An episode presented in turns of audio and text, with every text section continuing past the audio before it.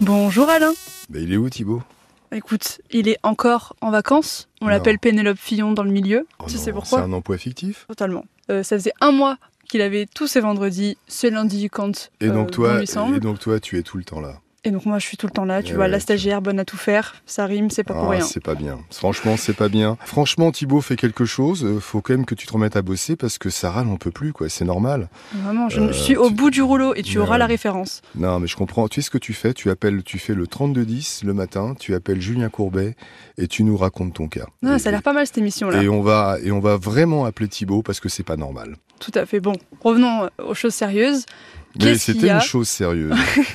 Que se passe-t-il dans l'émission Ça peut vous arriver de demain. Alors, il y a quelque chose de très paradoxal. Nous avons Allison euh, qui a une voiture, elle est tout risque. Je rappelle que quand on est tout risque, quand on n'est pas responsable d'un accident, on n'a pas à payer la franchise. Normal, puisque euh, c'est la pa- l'autre assurance qui doit payer. Oui. Donc, ta propre assurance ne doit pas te demander une franchise. C'est à elle de voir avec l'autre assurance pour qu'elle paye. Donc Allison, elle, elle a, elle a eu un sinistre, elle n'y est pour rien. Son assurance dit qu'elle n'est pas responsable et lui réclame tout de même 895 euros de franchise. Ce n'est pas normal du tout. Donc on va appeler l'assurance pour dire c'est pas normal, vous ne devez pas demander d'argent à Allison dans la mesure où elle n'est pas responsable du sinistre. Et comme on est sur les voitures, nous avons également le cas de Catherine. Alors elle, c'est absurde. Sa voiture disparaît. Mmh. Elle est retrouvée deux mois plus tard aux enchères. Donc On sa n'avait pas voiture- déjà eu ça on a déjà eu ça avec Ouais. un certain Basile. Et donc, euh, bah, la pauvre Catherine n'a jamais reçu de courrier Évidemment, sinon c'est pas indiquant drôle. que sa voiture était à la fourrière.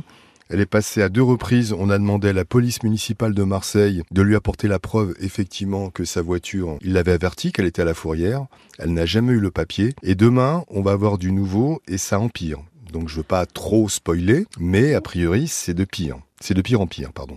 Et nous avons également Angèle. Euh, Elle paye un photographe pour la naissance de son enfant. Elle attend depuis 2019 de recevoir les photos.